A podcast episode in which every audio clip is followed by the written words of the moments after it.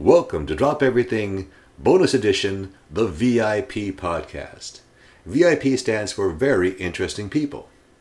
This podcast will give us a chance at Holzman Studios to interview performers who aren't necessarily jugglers, but who are still in the variety realm, like comedians, escape artists, and so much more. Our first guest is magician Robert Strong, who is the author of the new book, Amaze and Delight Secrets to Creating Magic in business, available now at Amazon.com. Before you listen to Robert, let's thank our sponsor, the IJA, International Jugglers Association. Information about this great group of jugglers can be found at juggle.org. These podcasts in the VIP series will be done in addition to our regular Drop Everything podcasts, so keep an eye out for them. All right, now drop everything. Get ready for Robert Strong. Welcome to the first bonus episode of the Drop Everything podcast called the VIP Podcast for Very Interesting People. My first guest is a good friend of mine and a very interesting person, Robert Strong. Hi, Robert. Hey, Daniel. Do I get to interrupt you when you're doing like official intros like that? Sure.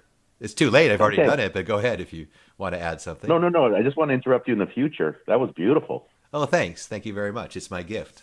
I'm uh, professional podcaster making almost over a hundred dollars a podcast. So wow, I know I am a multi-thousandaire. It's uh, impressive. But the reason I'm talking to you is because you're very impressive and very successful, and you have a lot to share with our audience, not just with jugglers, but with performers and people in general. Before we get into your career and your new book, Amaze and Delight Secrets to Creating Magic in Business, let's get a little background. Where were you born and what did your parents do for a living?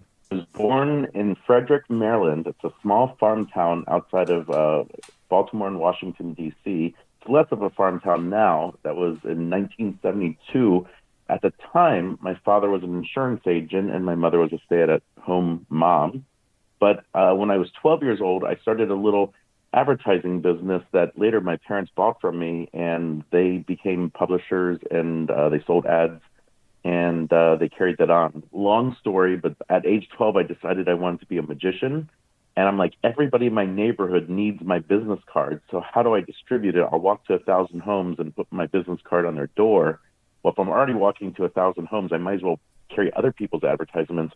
So I charged forty dollars. I didn't do the printing. I they gave me their brochures, and I put them in a bag that was gifted by one of the the advertisers that had their advertisement on the outside. Hung it on the doorknob, and I started to hire my friends to do that. It was called a door um, door-to-door services, and um, by Strong Genie Enterprises, which was my magic name, was the Great Strong Genie, and so that's how I got the name out about my magic. But later, when my magic shows picked up, I sold that to my parents. My parents, for the last I don't know 35 years of their career, continued Strong Genie Enterprises. So Strong Genie was this idea of sort of going door to door and putting flyers or business cards uh, to each person. I was totally convoluted and it didn't make perfect sense, but I was the great strong genie that wanted to do magic shows. And every, on both sides of my family, my mother's side, my father's side, everybody's self employed. So we all have a business sense and we think about like, how do we promote our business and how do we run a business? And that was all kind of like second nature to me. So to distribute my business card, I put it in a bag, but I put in 40 other flyers at $40 hmm. a pop. And as a 12 year old, I was making $1,600 every time I hired other kids to go around and distributed these on the doorknob. And after about a year, I was doing that every month. After about a year, I was I was doing enough magic shows that I sold the whole business, Strong Genie Enterprises, to my parents for a hundred dollars and lifetime free advertising.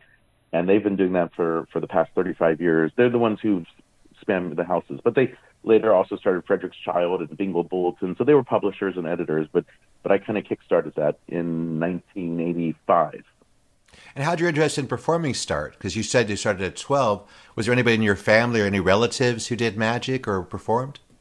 Interestingly enough, my grandfather, Grandpa Ben, uh, knew I was a magician. I knew him until I was about 28 before he passed. And after he passed away, I got a photo of him doing a magic show at Milton Bradley in the 50s. He had a big pumpkin. He was pulling a rabbit from, from the pumpkin, and there was a lady there that he made appear from some box that was off to the side he never told me that he was a magician. I'm totally a self-starter, and I didn't know anybody else was in my family. But also, when I was about 42, I, I had this recollection of a memory of back when I was 12 in 1985, taking a road trip to Springfield, Massachusetts, and visiting family. And when I did a couple magic tricks at the coffee table, some aunt said, "You know, you're related to Houdini." And Oh. as a 12 year old who had just gotten into magic for just maybe a week, that didn't land. And at age 42, not that long ago, like eight years ago, I'm thinking about that. I'm like, is this a memory that I made up or invented? And so I called my mother and I said, Do you remember back in 1985, back in Springfield, Massachusetts, some aunt saying, You know, you're related to Houdini? She goes, Yeah, I totally remember that. I'm like, Can we research this? So she called um, a relative, and the relative said, Oh, yeah, my mother's uncle is Sidney Radner, the great Rendar. And so be my great, I think it's like my great grand uncle was Sidney Radner. Now, Sidney Radner was the protege to Hardeen, Theo Hardeen, the younger brother of Houdini. And so when Houdini passed away, all his magic and his show went to his younger brother. And then when he passed away, it all got given to my great grand uncle, Sidney Radner.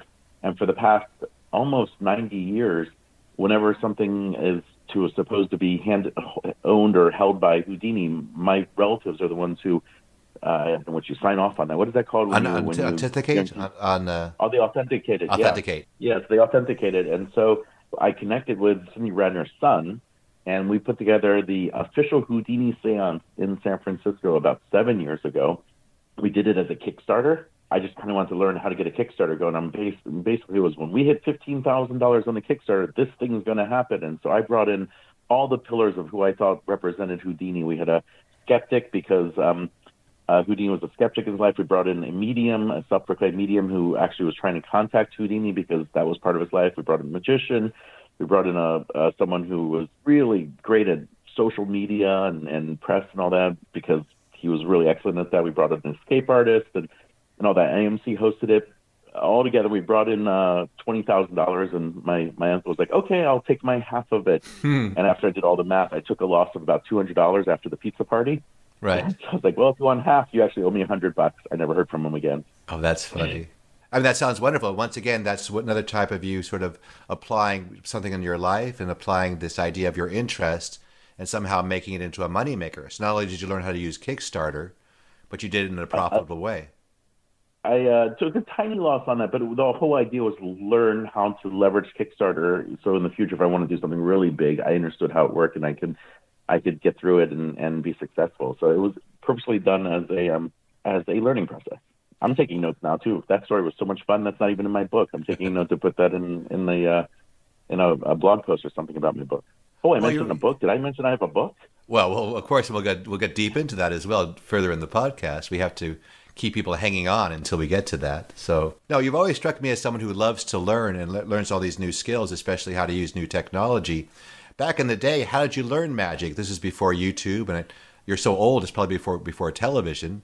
So, how, how did you sort of start your interest in magic? Were there any books or anything you could recommend? Oh, recommend. Well, books are the best way because you know a book can be forty dollars, and you can get a hundred magic tricks out of it. If you go to the magic shop, you spend fifty bucks and you get one trick. So I highly recommend books. I started uh, in '85, and I used to every month go to Al's Magic Shop in Washington D.C. And all the money I made during that month, I'd go spend at Al's, and I just loved, loved, loved that. That was kind of my thing. There were a couple of magic groups in the area. I'd go to those. I had a couple of mentors that were very you know, Ray, the great Raymond uh, really helped me at one point. Roger Lindsay helped me at another point. and then there's, you know, I stand on the shoulders of greats. So there's a lot of people that were very involved, and then there was like a crew of us that studied clowning and juggling and all that uh, in high school, and we just spent day in day out consuming videos, and and we were uh, taught by I see his face, a great ringling clown that is so impressive. I can't think of his name right this second. It's Not Charlie Frye or No, not Charlie Frye. I'll have it in a minute. I'll, Okay. I'll look it up while we're we're here. And he he taught us clowning. I I only studied with him for a couple months, but it also just inspired me to go further and and study with others. Uh, hence, later in life, we we I was a co-producer of Motion Fest, where we brought in all the greats to kind of teach. And I, you were you were a great, fantastic teacher there, and I, I think you enjoyed Motion Fest. Got to reconnect with lots of people. Yeah, I wish that was still going on. It was a wonderful thing where you brought all these great performers and teachers like Avner and I think Bob Berky and just a, a really the, the top of the variety performing to once again have an experience where people could come get mentored by a whole group of different performers at the same time. Michael Ruffin was the main producer. He's the founder. Mm-hmm. Thomas Dougherty was the uh, the Ringling clown that I studied with in okay. uh, early high school. But the concept of Motion Fest is we're not going to teach you magic or juggling or any skills. We're going to come and teach you character and story and writing. We're going to teach you how to do your taxes, marketing. We're going to teach you how to um, choreography and dance and costuming and lighting and sound and AV and all that kind of stuff. So we taught all the was would it be ancillary all all the other skills that support yeah the, the auxiliary types of uh, activities auxiliary, that support the yeah so it's on on on uh, what's that first word on, th- on I forgot it already. On, on yeah. About with the Houdini story. Auxiliary? No, uh, authenticate. So we've learned a couple new words: authenticate, authenticate, and auxiliary. So I'm glad I could teach you something I'm, I'm today, gonna... Robert. So that's good. Yes, please. I did a fantastic, uh, if I could say myself, workshop till late last night at OMC, the Oakland Magic Circle, based on the book that I'm not allowed to promote because we'll lose people. But um, no, we're going to promote it. That. It's just not not quite yet. So that's. Oh yeah, you have to hang on to the end. Exactly. And now your many stories about the Playboy Mansion and cruising on Lear jets, and we'll save that for the very end. So. Playboy Mansion. Wrong, I just, wrong, I just made that up. Yeah. So. now, I'm uh, too young.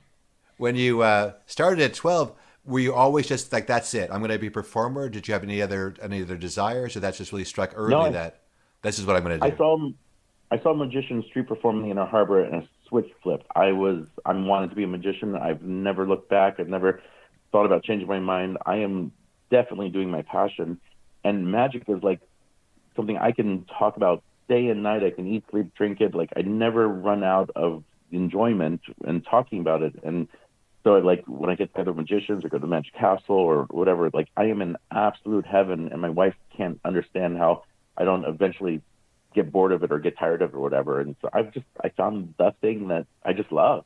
And that's certainly a key word uh, that gears towards excellence is passion. I mean, if you have passion for something, then all the work you put into it and the practice you put into it isn't a drudgery. It just becomes something that you want to do. Do you think that's one of the keys to your success is that you have a real passion for magic?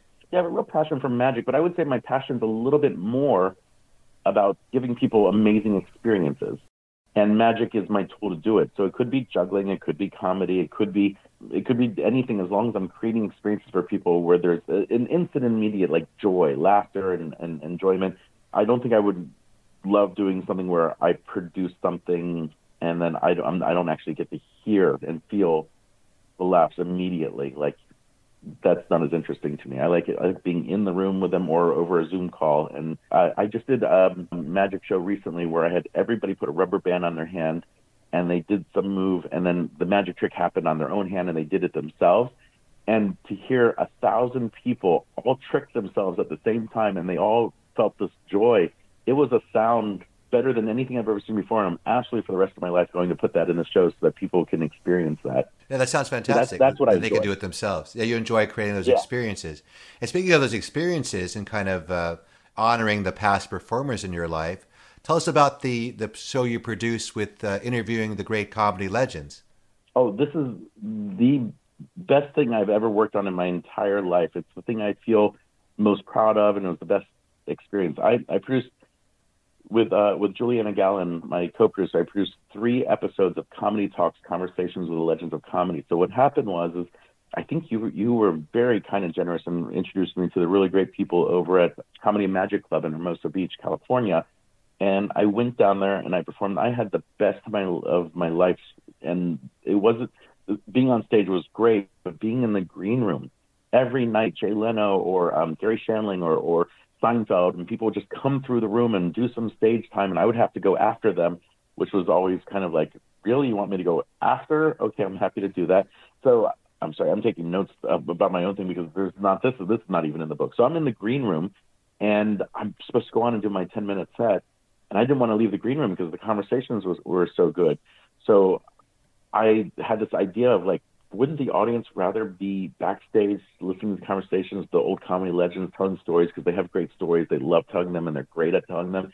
And so I, in my head, I was calculating what would be the show that I think would be a good future TV show. So I shot three pilots. When I produced them, every show had multiple standing ovations, like people just jumped to their feet and all that. So I had in the show, I had uh, Carol Channing from Broadway. I had Rich Little, the impersonator, and Steve Rossi from Marty Allen and Steve, Steve Rossi on on one show, and Steve Rossi was the sleeper. He had a story about everything. If we talked, whatever topic we brought up, he was actually there, and it was pretty incredible. Another show we had um, Paul Mazursky, the director. We had George Segal, the actor, and Ronnie Schell, the comedian. And another show we had Will Durst, the political satirist. We had uh, Shelley Berman, uh, the comedian and improviser from Chicago, and we had one more on that one, and that was Robert Morse from How to Succeed in Business and I was never able to sell it to television. I did it in 2010. It was kind of after the crash, and TV was looking for some content for for very young audiences and all that. So bad timing, but it was definitely the best thing I ever worked on. I just it really opened a window to the people. I said earlier, the shoulders that we stand on of, of greats. It really gave me access to that and, and gave me great appreciation for that, and also made me start to think about how I can be that for the next group of performers. So I started thinking about my legacy. And how do you develop that vision where you're in a situation like the green room at uh, Comedy and Magic, which has to be one of the best backstage experiences because first of all they provide wonderful food the the walls are covered with the autographs of all the performers who have been there all those years the, the hallways are lined with photographs of all the great performers so the place just reeks of show business but how do you develop that kind of sense like you say even when you were a kid with these flyers and you develop sort of this advertising business, how do you sort of have this vision of everywhere you go, how to apply it in a way that's uh, productive to your own life like that? Well, um, I think ideas are easy, execution is hard. And I think the execution is not so scary to me because I saw my parents run businesses, my grandparents run businesses, and so it was just a matter of breaking it down to the bite-sized chunks and putting it in an order that makes sense, and also just kind of imagining what the finances are in the average situation, best case situation, worst case situation, and kind of seeing all the pivots you can do uh, in those situations. I think my brain just kind of works that way, and it certainly can be learned. I, I, I don't know how to break it down for someone yet, but if I spent some time, I probably could. It's really just thinking everything through every single step and and making it not overwhelming by going okay what needs to be done first first we need a venue and we need the lighting and the sound and the cameras. Next, we need to start to line up the performers and all that. And lining up the performers, I got to call so many celebrities. I took my call and I explained what I was going to do. And it was getting close to the dates, and we didn't have one celebrity signed. And so how'd you get through to the celebrities? Did you have to go through intermediaries? Did you have to go through managers and agents? How'd you actually contact so, these legends of comedy? So I've had the honor of sharing the stage with a lot of them. So I got to open for them or, or um, attend a conference where I was uh, attending and they were speaking, or um, uh, or I ran into a couple of them on flights over the years.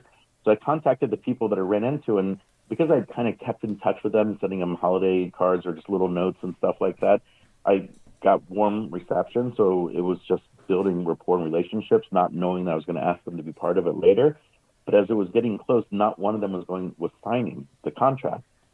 And I had like 30 people that I'm like, okay, if these first three shows go go well, I'm going to start, you know, have seven more kind of lined up.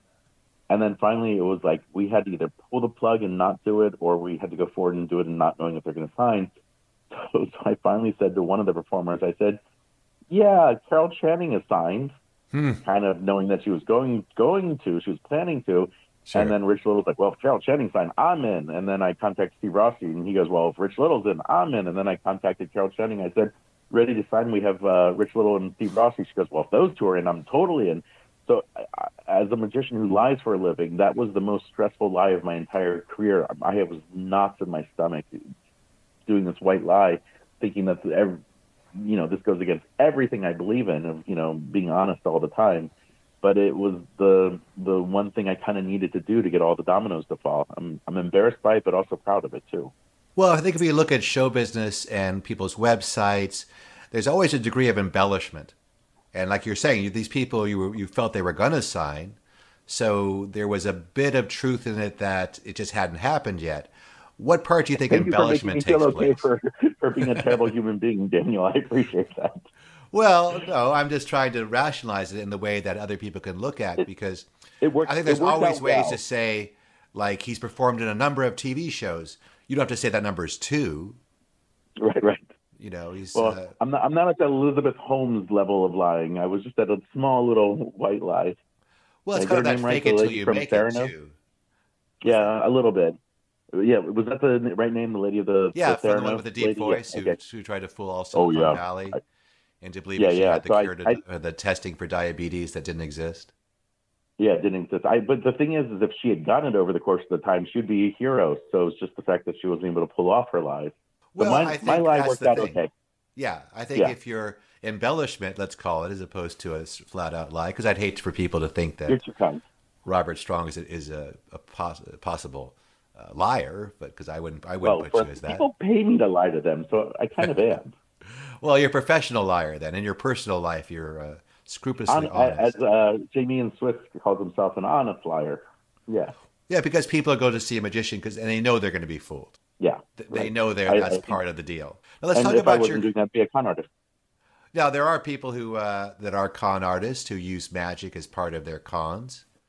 Uh, yeah, I think Uri Geller is still back at it, back back to his, his using magic tricks to tell lies. Yeah, there are people who are gullible to that kind of thing, that was spoon bending or the the psychic thoughts or the the be able to communicate. Oh, I find I find all that very dangerous. I find I find that despicable and dangerous. But let's Well, let's go back Let's to your career and how Let's you developed positive. from this uh, child performer at 12. Take me through the kind of steps that led you to your first professional gigs, how you expanded beyond the sort of the local neighborhood shows into more Yeah. nationwide shows. Yeah, uh, it was a pretty direct route. And there's like these three year cycles. Every three years, I seem to kind of reinvent myself and level myself up, which I'm very proud of because I've got a lot of friends who have really become the experts at birthday party shows and all that stuff, and I really respect that. But every three years, I kind of feel like um, I've changed, and I think that keeps me as passionate about it as as I was when I was 12. So birthday parties the first three years of my career, and then I did um, fairs and festivals and uh, elementary schools and daycares and senior centers and libraries and all that. And then when I went off to college, I did colleges, universities, comedy clubs, and all that. And then after that, I did some. Uh, th- th- these next three years was probably the time where I feel like I learned the most. I got booked at science centers, aquariums, museums, and zoos. They booked me for shows a day, seven days a week for like four month contracts. And that allowed me to take a routine and A B test it. I would tell a joke one way and tell another way, a longer pause, different punchline. I would try a trick at this angle or that angle and all that. And I would just watch the audience and just keep optimizing for their enjoyment. And that's when I really learned how to watch an audience, read an audience, and connect with an audience and have a dialogue with the audience. And I think that's was so important for my career was stage time, stage time, stage time. Then I did um, some international tours. I did colleges for three years. I did cruise ships for three years. And then around 2001, while I was doing cruise ships, I moved to the Bay Area. And um, after cruise ships, I started doing corporate. But for the past since 2007, a lot of trade shows and conferences. I would humbly call myself an expert at trade shows. If anybody wants information on that, that's kind of where I can do a deep dive and not feel like an imposter. And then just recently, I wrote the book that we're not going to talk about yet, just to change my career into becoming a keynote speaker. And that's my new reinvention. And um, we'll get to that later. Yeah, let's get back to this part about doing a lot of shows because there's always this showbiz adage that you know you have to do a thousand shows to to make your bones and really work your show. Like I think that's true in a way, but also you have to have good habits while you're doing these shows. Did you take notes? Did you videotape yourself? What's the best way to improve as you're doing shows? You think? Well, when I was doing the zoo, science centers, aqua- aquariums, and museums, I was watching the audience and really paying attention. But after every every show, whether it's a five minute show or a show, I, a longer show, I take time to um, to do the postmortem and think about what worked, what didn't work, what I what could I do better. I studied film in college, so watching videos and editing videos of my show was painful, but so important because I'm like, why did I do it that way? I could have done this way, and I see what the audience sees, and and you kind of have to you know have two hats. There's the character, and then there's the performer, and be able to talk about the character kind of detached and be able to uh, give the character notes and all that. Work having directors and writers and producers and all that's so useful and helpful. Spending time with other performers and watching the video, and you take a, a half hour show and you can spend four hours just going through it line by line, going, how can this be improved? But I, I think the the best advice today is if you really want to level up. I mean, besides getting lots of stage time and getting stage time close together, not like once a month and all that, you got to back to back get as much stage time as you can. Is you just take your phone and you set it on stage and you hit audio record, and then when you're traveling to your next show, whether it's a day later or a week later, on your way to the show, whether you're walking or driving or flying, you listen to the audio of the last show. And what you do is you listen to what really landed well. And you remember to do that in today's show. And the things that didn't go really well, like, oh, the pause wasn't long enough, or, you know, I wasn't speaking clearly here, or all that, you correct those things so that it's like really fresh in your head the last show. You're constantly refining the previous show. So listening to the audio of your previous show when you're on your way to your next show, I think is the best way to level up because you you capture the things that worked in the last show and you you you really get that right and you minimizing the things that aren't working. It's so great. Now you talk about uh, going to college. You you wanted to be a performer at such a young age. What what importance did you place on college, and why did you decide to go to get a degree when you knew so early that all you wanted to do was perform? Well, my, my father insisted. okay, um, right. Yeah, no, he insisted, and I also thought, well, you know, if if I become famous and break out, I'll leave college. I didn't become famous or anything like that, so I, I wasn't super attached.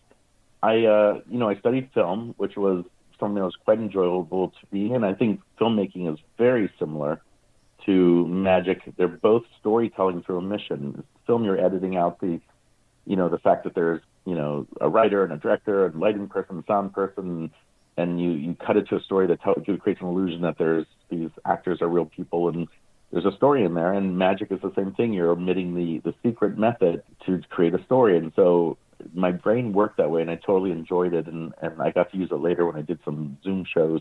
And I, I produced some content here and there, not not necessarily for social media, more more for my customers. But um, I enjoyed it, and I think the what was great is was community there was fantastic, and I think for a lot of people, the friends you make in college are the people who lift you up for the rest of your life. So it's, I think it's good for a lot of people. I think college will be disrupted by the time my, I have a new daughter. By the time she's ready to go to college, there might it may not exist as it is today, and I think it's time for it to be disrupted. It's I think there there's something better that could be imagined between now and then. And most importantly, you made your your dad proud. most important, yeah. We'll talk to my therapist. And how does he feel about your career as a magician? Was he always supportive of that? So my parents have always been super, super supportive. So much so that my mother was my assistant in my act, who I sawed in half, saying, "Hey, this is every teenager's dream is to saw their mother in half." And she drove me to shows and all that. My father's always uh, been very supportive, very proud, and he would take me to the magic shop in D.C. every month and all that. So I think what happened was before I even went to college, I was making probably double what a, a teacher made uh, graduating from college. And so I think they're like, okay, he's going to be fine. Like we don't have to worry about him. And so they he was like, you do what you want as long as you go to college. I want you to do that. And I'm glad I did go to college. I, he didn't have to twist my arm so much. And you kind of went to this college of, of performing, you know, doing all these shows. I know one long contract you had uh, over multiple years was with the was with the Smithsonian. Uh, how'd you get what that? What's, what's that like? Yeah. I'm so glad you asked that question. So one of my heroes is Laura Green, the Juggling Queen. Mm-hmm. She was so kind and generous to me. So let's back up to when I'm 12. Okay. Um, and uh, i decided I wanted to go audition and perform at the Inner Harbor. And the committee, Laura Green was was an institution there, and she was part of the committee, and everybody agreed Robert Strong has potential, but he's not quite ready yet to street perform at the Inner Harbor. So they said, invite him to come back next year to audition, and, and he'll get it. So Laura Green said, this is street performing. You don't want to get somebody who's already good. You want to give people opportunities to get good. That's the point of street performing. And everybody disagreed with her. And she said, I'm quitting the program. I'm leaving the board. I'm, I won't street perform here unless you put this kid on on the roster. Wow. And it, she felt very strongly it's a place for people with potential to get good. I didn't know the story until years later. So, you know, I got really terrible spots, but it gave me a chance to improve. And the next year when I auditioned again, it was it was a much easier in. And it might not have been 12, it might have been 13. It might have been my, after my first year of magic that that happened. And so I didn't know about that. So fast forward a bunch of different years. She always watched my show, always gave positive feedback, always was helpful and all that. She said to me, "Hey Robert, I'm going to uh, load in my show, The Smithsonian. I could use your help. Will you come with me on Monday, the day before the the first show?" I said, "Sure." So I get in her van and help her load up her props, and we go to the Smithsonian and we load everything into the Discovery Theater. And she says, Robert, I want you to meet Roberta Gasbarre. She's the uh, executive director of the uh, Discovery Theater at the Smithsonian. Roberta, I want you to meet Robert. I'm retiring. He's going to replace me. Hmm. Nice. So she handed the gig to me. And uh, for 10 years, I was an artist in residence and I performed there and I taught magic. He is someone I owe uh, so much to. And she's a juggler, just to connect it to people who don't know her. Now, speaking of juggling, initially in your show, you had more of a variety show that included juggling. It seems like over the years you've kind of still juggle in your in your personal life and just for pleasure, but you eliminated the juggling from your show. Uh, why did you do that, and what's the reasoning behind it? So uh, a couple of things. I had a lot of variety, so I wanted to be like a new vaudevillian, high energy variety show, and I hammered a nail in my nose. I ate fire, I breathed fire, got a chainsaw, and and all that. And in 2007, I had a motorcycle accident, and that injury prevents me from doing some unicycling and rola bola. I can do some, but not at the level I was before. And I was looking at my show and where I wanted, where I was, and where I wanted to be. And a couple of thoughts went through my head. The geek magic, the sideshow stuff, I felt lowered my price. And I was like, if I really want to get a higher price, I need to take the the sideshow stuff and the the geek magic out. So I took that out. And then it wasn't so easy to do rola bola and unicycling with my knee injury. And so I took that out. And then there was just a little bit of juggling that stayed in the show for a little bit. And I kind of came to the conclusion that people, this is when everybody starts using Google for everything to find everything. People are not searching for a juggler for their corporate event. They're searching for magic. That's the thing that they understand. They got some juggling in the show that's totally okay, but they're not looking for a juggler. I was like, well, I'm a marketing person. Let's sell myself as a magician, and there'll just be a little bit of juggling show. And over time, the juggling kind of came out because what was left was me juggling uh, three, four, five balls. And when I looked at that routine, it wasn't a routine that was uh, original, and I wasn't proud of it. So it was kind of uh, the choice was kind of take it out and, and and make other stuff more original and more mine. And um, yeah, now I just struggle for fun. No, I think I caught you in a little bit of an embellishment, Robert. You said it was a motorcycle accident. Wasn't it a scooter? Wow, how rude! That was that, that was my only lie in this whole interview. Okay, so it was a large scooter, the kind of scooter you put on a highway. track. Right, but it was the motorcycle was a bit grandiose for what it was. Oh, I'm sorry, the connection's not very good, Daniel. I can't hear you. Let's move on. we'll move on. We'll move on. Let's move on Let's to some more on. highlights. Uh, talking about Washington D.C., you also got to perform at the White House twice. What's that experience like? So I got to perform at the White House for George Bush Sr. and Bill Clinton, and then I was invited again uh, a third time, and I, I didn't do it, and I regret that. So um, what it was was a uh, staff Easter party, and uh, both times the president kind of came in and watched a little bit and went off. But it was the people, the admin who worked at the White House, brought their families and their kids, and I got two magic shows. And then the third time they invited me, they took away the parking on the ellipse, which was free parking and um, I would have had to pay like forty dollars uh, for parking at the nearest parking garage. And I said, "Oh, we just reimbursed me for that." And I'm like, "No, we don't pay at all." And I'm like, mm. "Well, if you're not paying for parking, I'm not doing it." Totally regret it because I would love to say I've been three times. So for forty bucks, I'm an idiot. Don't don't make that mistake, everyone. Who was the third president? Because maybe it was a president that you didn't want to perform for. Who was the third no, president? No, no, it was. Um, I guess it was um, uh, George Bush Jr. the second, I guess. I don't know. I didn't do that one. So it's hard to remember. Yeah, that seems like a pretty uh, petty decision to bail on the White House and performing for a president because of a forty dollar parking. Yeah, fee. no, that was. I'm an idiot. I thought they were going to say yes. They called my bluff. Mm. I'm an idiot. well, obviously, we all make mistakes in our career. Speaking of uh, mistakes, you had some awkward experiences. Tell me about this experience trying to teach juggling to a group of disgruntled employees. Oh, okay.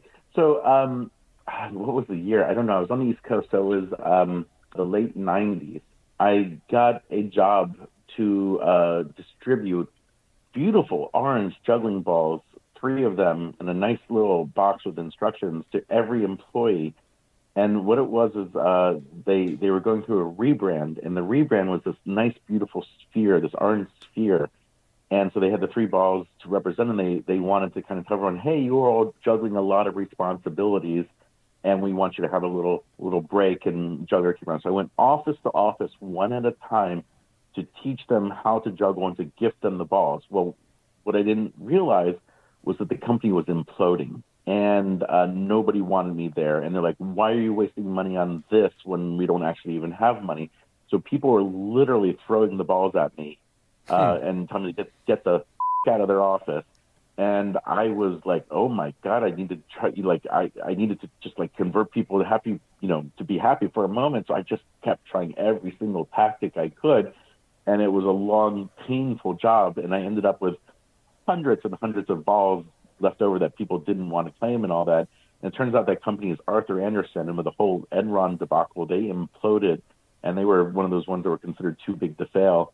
And uh, their last ditch attempt to kind of, you know, build culture and build morale and, and all that was to send me in there with some juggling balls. And uh, that didn't end so well, but it got me really thinking about culture in a workplace. And so I, I've done lots of workshops to help people with culture and team building and all that help with communication and collaboration and all that. So I've got a couple workshops up my sleeve that include teaching magic or teaching juggling or doing the marshmallow challenge or, or improv exercises, but I don't call them improv exercises. And a lot of that's on a, in a book that we won't talk about.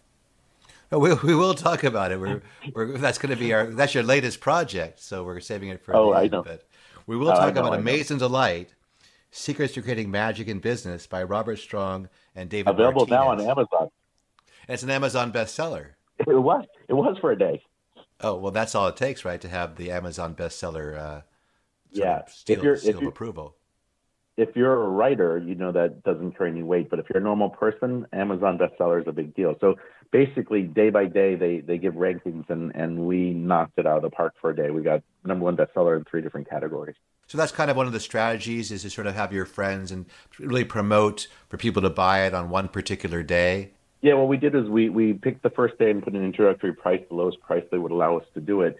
And we had a in-person event, a virtual event, and we emailed everybody and did everything on social media and basically said between 6 p.m. and 9 p.m. on this day, buy this book. And, you know, I think we, we sold like 600 copies in a very short amount of time.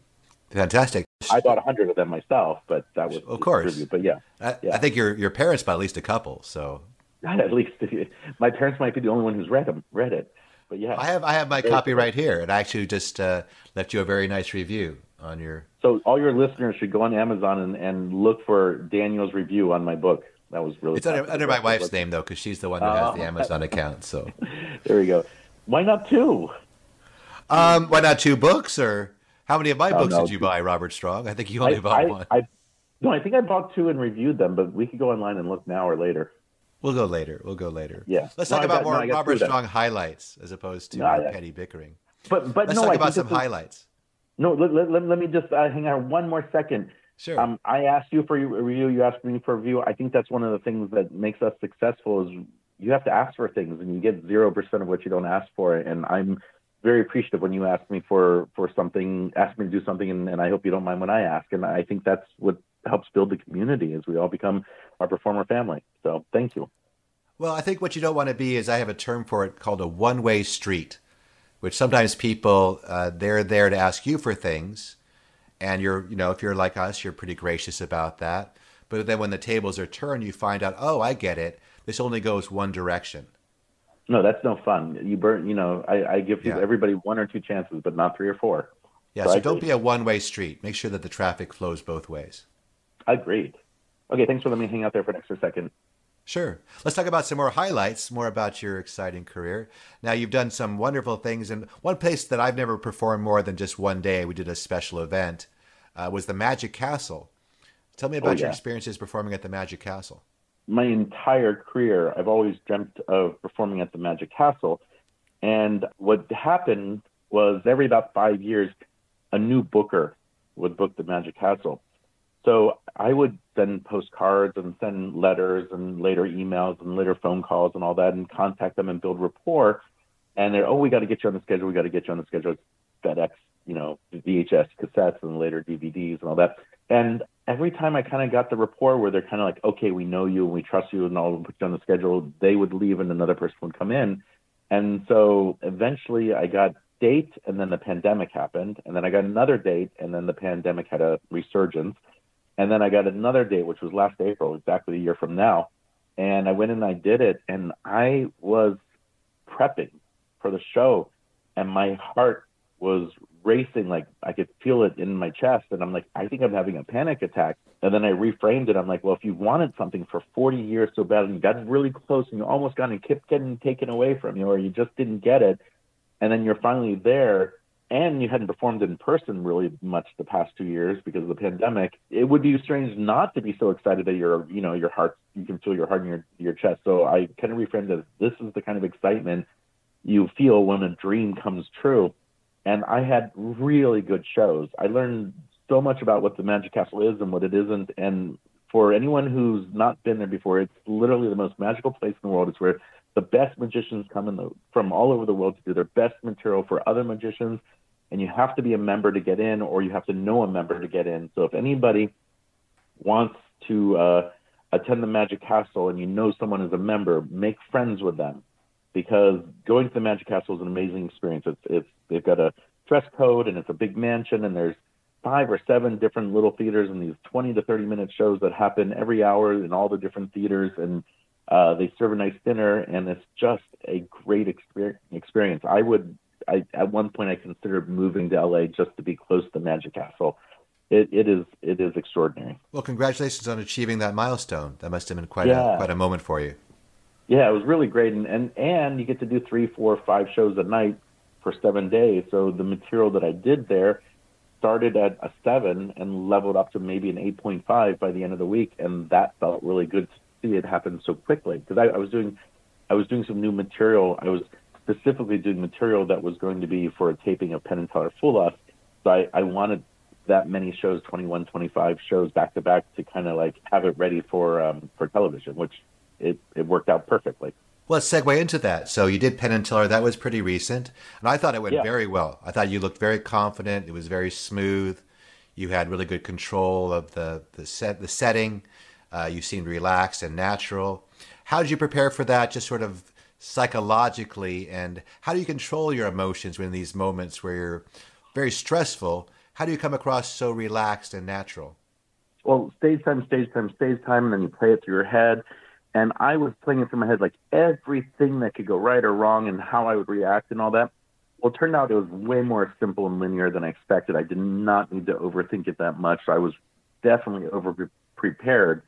I also you know, have other TV experience and all that, so I kind of knew what it was, and I have a degree in filmmaking, so I kind of understood what it was. But it was definitely a career highlight, and, and uh, there were 60 performers that shot that season. I was the they shoot in one week, and they aired over the course of the year.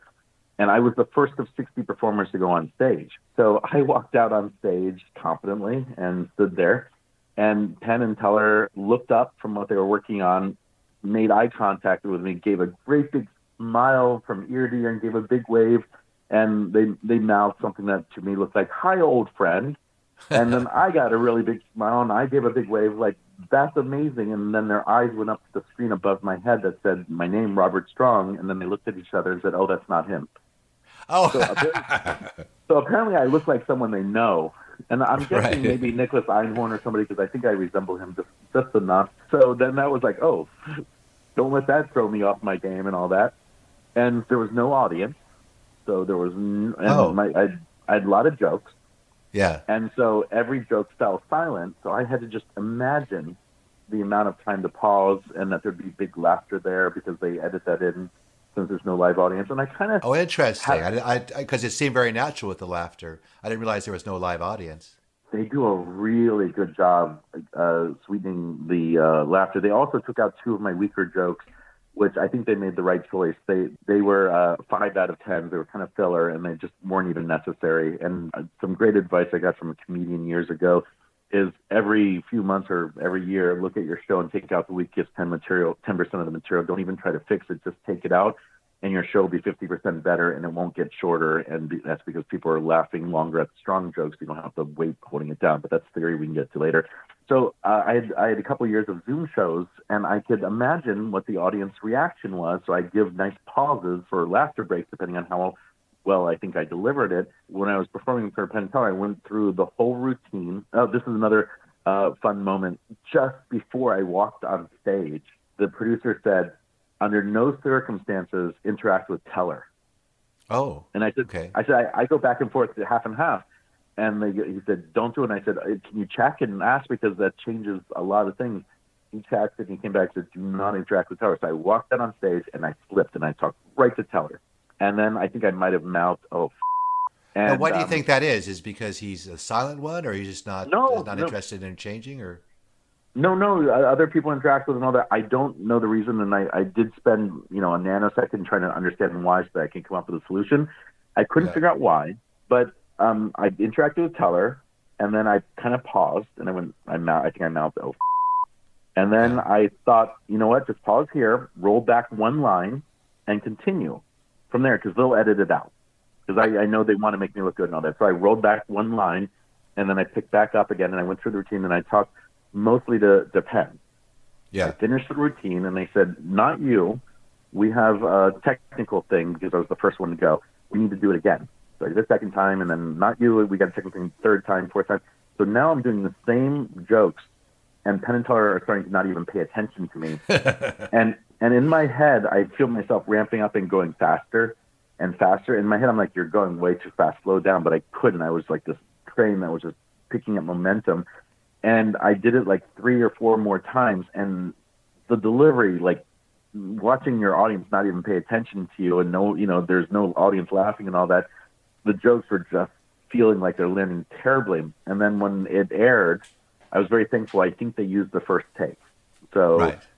they might have cut some together between other takes, but I think they used the first take, and that was the one where I was calm and confident and relaxed and all that. And in your in my head, I was thinking about if it, this happens, I'll do this. If this happens, I'll do this. It was really linear. I went from beginning to end, and I didn't have to use all. I call them out.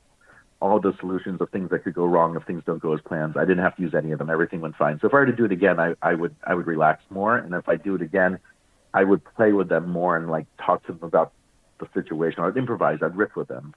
And Except for Teller, because you're not allowed to riff with Teller. So I will see next time. I and I already have planned what I'm going to audition um, and see if I can get on again. So I would definitely do that again. well, you did a great job. I can't see why they wouldn't Thank consider you. for a second appearance, even though you weren't a fooler. Though you did not fool them. Well, I had a well. There, there's a longer story. So let, I'm going to tell because I think this is interesting, especially to you, Daniel. So once I got the gig, I hired a couple consultants to try to make it a fooler. I didn't think it would fool them because I know it's a method that they use all the time. Yeah. So I pitched the ideas the consultants came up with, and they said, "No, no, no, do the one that we accepted."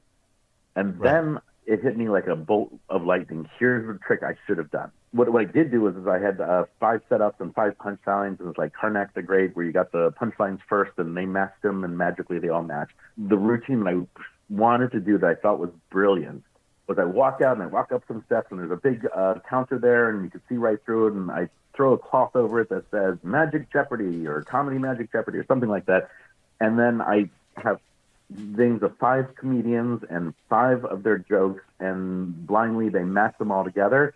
And then I step down off of the steps in the counter and I walk over to Alyson, I think it's Hannigan. I'm so terrible with names. And um, and then Penn and, Penn and Teller say, You didn't fool us. I go, Really? And I go back to the curtain, the cloth that I put over the counter, and I whip it away. And I say, Hey guys, sorry, we didn't fool them. And all five of the comedians were going to be there under the table. So I had actually contacted Emo Phillips and Gilbert Gottfried and, and um, three more who said yes, they would do it. And the Oh, idea funny. was they would appear there and it would have a false ending. Like it, there would just be this twist that nobody saw coming. And so I'm trying to understand. I got these names. These Billy the Mime was one of them. These are all people that are friends with um, with Penn. So I thought it'd be delightful for Penn to be surprised and, and see his friends up on stage. And um, I'm like, why wouldn't they say yes to this? This is so much bigger and better. And then it dawned on me. They have 60 magicians. And we do what we do. We say, hey, I want to level this up. And every time we want to level it up, they've got to go to the network and say, I know you already approved this guy, but here's what we Mm. want to do now. And it's Right, like right. herding ducks. And they just have to make a, a line saying, no, we chose you. This is the routine you're going to do. You're not going to embellish on it because we can't keep going to the network and getting permission to level it up we need to move forward with the show we have. So if anyone's considering being on that show, develop your idea as much as possible because once they accept you, they're not going to let you add a twist or a turn or something that maybe will fool them. So I never thought that I would fool them, but I am a little disappointed that after I, I came up with the idea that I think would make the best television, they uh, rejected it without, like, they, they would have rejected any idea. So I'm a little disappointed about that, but now I know. Well, it's good advice. You know, once they accept something, don't go back and change it. Ask them to accept it again. Yeah, they have to say no because at some point you got to produce a show. You can't keep um, you can't refine infinitely. We can't go over all the highlights because I know you performed internationally. You performed in all 50 states. Let's just do one more venue that people might be interested in. What's your experience with performing for TED, and how do you combine kind of a, a, a sort of an idea with your performance? And what were the ideas you presented to them? I think there's some advice for everyone in there. What I did was I, I kind of identified the world that I want to be in where if I weren't a performer or magician, I would pay money to go to. And, and that world to me is kind of like the um, Future Med, the Singularity University, the Foresight Institute, and all that. This is where tech and innovation talks about doing good in the world in the future and, and having impact and all that. So that's like the world that I like being in. For someone else, it might be Comic Con. For someone else, it might be Monster Trucks. For somebody else, it might be NASCAR. For somebody else, it might be Shakespeare festivals and all that. So I identify the world that I want to be in. And so what I do is I contact the producers of these events and I say, hey, would you like me to open the show for you know, do a fun five minutes and in exchange for attendance?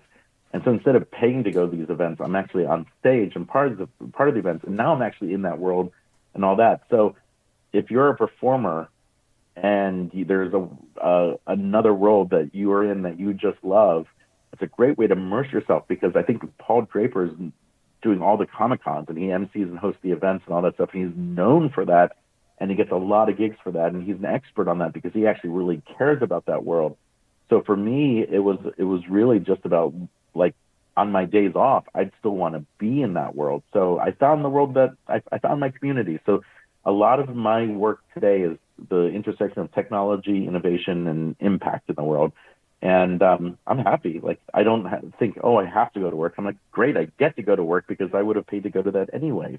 Yeah, it's a wonderful experience with all the great speakers, and that's a great idea. Just to offer your services to get your foot in the door, and to get those people to see you, and then when you have a bigger bigger ask of them, you're not coming in cold. Yeah, now now they're contacting me and saying, you know, we got a conference uh, in New York and we're paying, and it's because they've been interacting with me for 12 or 13 years, I'm now part of their community. They call me their resident magician. Whenever I'm asked back for a third time to uh, a thing, I always ask, can I get the title resident magician? So I'm the resident magician of about 15 different things. So I'm very proud of that. And on Google, you're actually the chief magic officer, unofficial. Yeah, unofficial. So that's very. Yeah, it's good to have these titles. You know, people respond to those type of things that they can understand, and people understand titles and yeah. they understand awards and they understand these shows. And, and I was going to say how I got that was I just kept getting invited back for gigs at Google, and I was working with people who had been there early, like uh, the chief evangelist officer and all that. So um, years ago, one of them in their introduction called me their new CMO, chief magic officer. I'm like, oh, that's good. And hmm. so that kind of stuck. So whenever I perform at any company, I've now put in my introduction, please welcome our new CMO, pause. Chief Magic Officer Robert Strong. That's a, a, a, fun little thing. I think you helped me with one of my earlier introductions, which I think is quite tight and solid, which I still use. I just added that line. Yeah, I think it was what from the our, your house to the White House to the Big House, something like that. Because you had yeah, it's uh, performed, performed the, all over the world on national television for two presidents of the United States and at the California State Prison, which is where we found them. So from the White House to the Big House to our house, please welcome award-winning magician Robert Strong. I've said that a few times. well, it's good because it kind of it's always good to have a an introduction that certainly has your credits, but kind of has a joke that the presenter can read and present without having to really have good comic timing or, or expect them to sell the joke. Yeah, I, I put parenthetical, you know, pause here, you know, stuff like that, so that it's just if they're reading that for the first time, they get the pause and it gets the laughter it deserves. That lands almost every time. So thank you for helping me on that. You've helped me on a lot of things over the years, so thank you.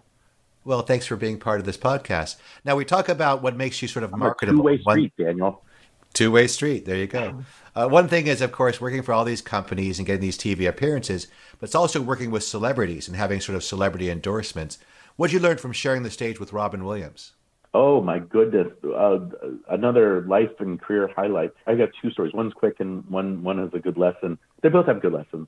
I was backstage with him, and we were right at the you know the edge of the curtain and they were introducing Robin Williams and the audience was clapping and stomping so loud that the room was like electrified and was rumbling, and I didn't think about what was going to come out of my mouth. I just kind of it burbled out, and I said, "Oh my God, they love you." And without missing a beat, he said, "Yeah, but I'm two lines away from them hating me." Hmm. And I realized that he is ultra aware that it's a dialogue, that he talks to the audience and listens to the reaction in real time. He doesn't just hit play and go through his set. He's constantly adjusting for what the audience is in front of him and what the context is and all that.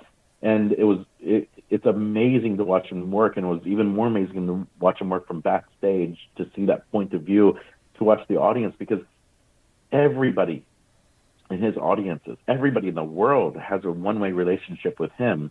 People would come up to him after the show and like, my mother was dying of cancer, and the only thing that made her smile was watching um, the one where he plays a woman, Mrs. Yeah, Doubtfire. Mrs. Doubtfire. Yeah, Mrs. Doubtfire, and that was the only thing that made her smile. And, and he was very gracious and listened and all that. But people would say, "Oh my God, when I was going through a tough time in my life, I saw you live at you know Comedy Day in the park, and you really lifted my spirits." Like everybody has a relationship with him, and it was incredible to see that. And then the other story, which I think is very important for your listeners to hear. So if you're still with us, this is where you, we get mm-hmm. your, your time's worth out of this. I was asked to uh, improvise with them, and there was probably about seven of us total. And um, I was by far the youngest one, the least experienced, and um, nervous. And we were in a room the size of a, a, a small dressing room. So it's, it's, it's a big closet. It's not very big. We're, we're elbow to elbow. And I awkwardly say, Would anybody like to warm up? And immediately, five of the cast members said, "We're professionals. We don't need to warm up." Hmm. And Robin said, "You know, I'd like to warm up."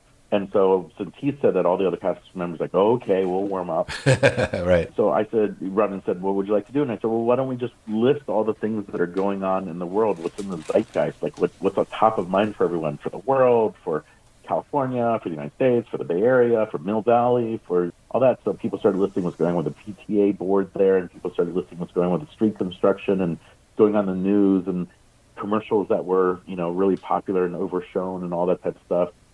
So we just listed that. And we started, we got a suggestion from the audience. We're improvising, and everybody was years beyond my experience level and all that, and they were taking good care of me and all that. And then people started to say things, drop things in the show from what we did backstage, and they would talk about, oh, it's almost as bad as the PTA meeting last night, and everybody in the audience would laugh because that was a local reference that everybody got. And after a few of those references from backstage, Robin Williams looked across stage and gave me a, a thumbs up and a smile and looked at me like, "That's because of you. Like that laugh nice. is yours," and made me feel really good and taken care of.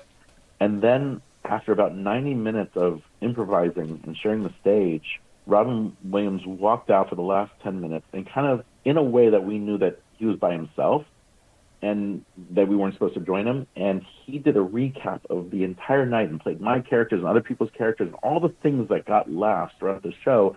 He did this little recap, and the audience just leapt to their feet. That was like we were performing at sixes, and he just took it right to 9.5 for the last 10 minutes. And the audience just jumped to their feet. And then after the show, we talked about how much fun that was. And I get in the car, I'm driving home, and I'm like, he took care of me in that dressing room and maybe not look like a dumbass. And then I realized yeah. for 90 minutes, he performed at everybody else's level. He was so beyond everybody. But if he performed at his level for 90 minutes, everybody would look bad, and he actually wouldn't have looked that good because he's he's just like yeah. not connecting with us. So he took care of everybody for 90 minutes, and then for the last 10 minutes, he took care of the audience and gave them the Robin Williams experience they needed, and everybody felt good about it. There was no so he was operating at this much higher level where he's like taking care of everybody, making sure they they had the experience that they needed, and how gracious that is, and how wonderful it is that he made everybody feel like they were part of something big, and even if we were way out of our league with him. Nice, that's a wonderful story. I'd like to take care of you too, uh, Robert, and talk about your new book, but unfortunately, we've run out we've of time. Out of time. Uh, I'm sorry. No, we've saved the best for last. So, in addition to your career as a performer and your your many Zoom performances and the way you've you know incorporated modern technology into your performance and your your trade show work, which we'll have to talk about in a future podcast, you're also a, not only a new father but a new author as well. Tell me about your desire to write this book and who you wrote it with and who this book is for. I think it'd be so much funnier if I just hung up on you, but I really want the marketing. Um, okay. so uh, David Martinez is a, uh, a creative over at Apple for 17 years, and he contacted me at the beginning of the pandemic and said, "Hey, humbly, you know, I know you probably don't want to share all your secrets, but I kind of want to leave my job as a writer at Apple and become a full-time magician." Coincidentally, at the time, I was shopping around for ghostwriters to help me write the book that was in my head. It turned into an audition, and I was like, "Well, do you want to barter? I'll teach you everything I know about being a full time magician, and you help me write this book." And he said yes, and we spent two years working on it. We completed the book before Chat GPT even launched, and um, so we did all the real hard work. We got about I don't know what the numbers, maybe thirty eight thousand words. Chat, you could have probably done it in like maybe sixty minutes if you just let the chat box do it. Well, if if I think if I did the Chat GPT and then I went back and forth and just kept refining and editing, I could probably do this book in four months. And we did right. it in two years actually writing. And we have like forty five thousand words that we didn't even use that we wrote. So we really overwrote it. And if if I were to write a book again, I would write a better book faster now that I have the first one done. But I'm I'm very pleased with this one and the concept is what lessons do we have to share from a magician's point of view that can help business people at three levels executive presence and leadership and help them lead teams because magicians are really great at controlling focus and attention and creating magical experiences for audiences. So, as a leader, how do you do that? The next is how do you create a culture of happiness, a workplace people love to come to through amazing and delighting your coworkers? And that's the second topic that we now speak on, and it's also in the book. And the third one is how, for sales and marketing, how do you create magical moments for your customers? And this is all from a magician's point of view. It's things that people have taught before and people understand, but we have a unique point of view. And in the book, we also teach about 12 or 15 different magic tricks, depending on how you count them. And uh, when we do the keynotes and lectures, we talk about our stories, we teach everyone a couple magic tricks, and it's interactive and fun. And the book, ultimately, for my career, is a differentiator, meaning if they're comparing me with another magician and they go, what's the difference between Robert and the other guy? Well, Robert wrote a book on business. And if people are comparing me to a keynote speaker who's going to do a PowerPoint presentation, what's the difference between Robert and the other keynote speaker? Well, Robert does three magic tricks in his show and it's interactive.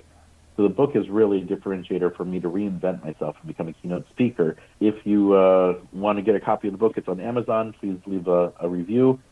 And thanks for letting me finally pitch that that was painful waiting all that time. well, that was it wasn't about friendship. It wasn't about sharing your knowledge. It was about pitching your book. I understand, and that book is Amaze and Delight. and the subtitle it used is to Secrets be a creating. And then now we hit a dead end. Well, this is a favor, so you owe me one next, and it'll be uh, oh, okay. It'll be to share this podcast with your friends and family. That'll be your your part of this will be then to share the podcast and get the word out that I'm doing these bonus episodes done and done. More than all, just jugglers. All of my followers will, will learn about this. All seven of them. My mom. Well, that's what dad. it takes, man. You you gotta you have to ask, and I thought I'd start with a small ask with Robert Strong and his seven followers, and then work my way up to sort of bigger and bigger fish as I as I proceeded. Now, speaking of big fish, though, you had quite of a a big executive do the foreword. Who wrote your foreword, and how'd you get that to happen? So um, Adam Cheyer is the co-founder of Siri, and he wrote the foreword, and it's a beautiful foreword. He did a great job, and he's the perfect person to do it because he's kind of at the intersection of technology and innovation and impact and magic. Because when he was a kid, he was a kid magician, and he loves magic. And I'm trying to think of how we connected. I was at a, a CEO summit, and at the end of the CEO summit, I sent out an email blast that said, "Would anybody like an invite to the Magic Castle?" And he wrote back saying, "I'd like to go back, go to the Magic Castle." since then, he's gotten super involved with magic, and he's been on Penn and Teller Fool Us, and and he's uh, brought some of the best magicians in the world to his companies, and also to a, a an occasional event that he does that's a fundraiser. So um, he has me MC and host those events, and we've become good friends. Fantastic, and that really adds some cachet to your book. I mean, that obviously, the more you can kind of align yourself with these sort of titans of business and the top people in the field, the more legitimacy it gives you as a speaker, and that's sort of your new focus in doing these keynotes. Absolutely, yes. And one more thing, you've had a very magical experience of your own recently. Uh, you're a new father. I am a new father.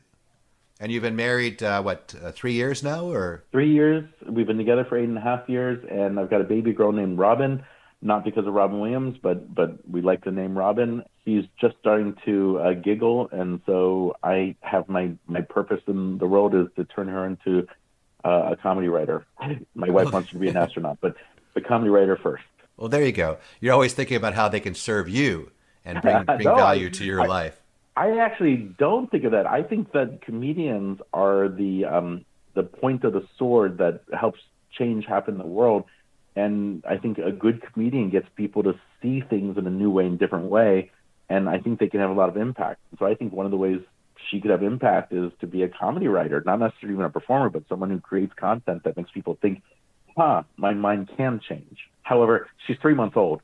I'll let her decide what she really wants to be. I'm I'm half joking when I want her to be a comedy writer. Well, I think like we both appreciate the role comedy plays in our lives, and the pundits who do comedy and able to sort of deliver the truth of the reality we all share together in a way that's palatable, in the way that's uh, amusing and entertaining.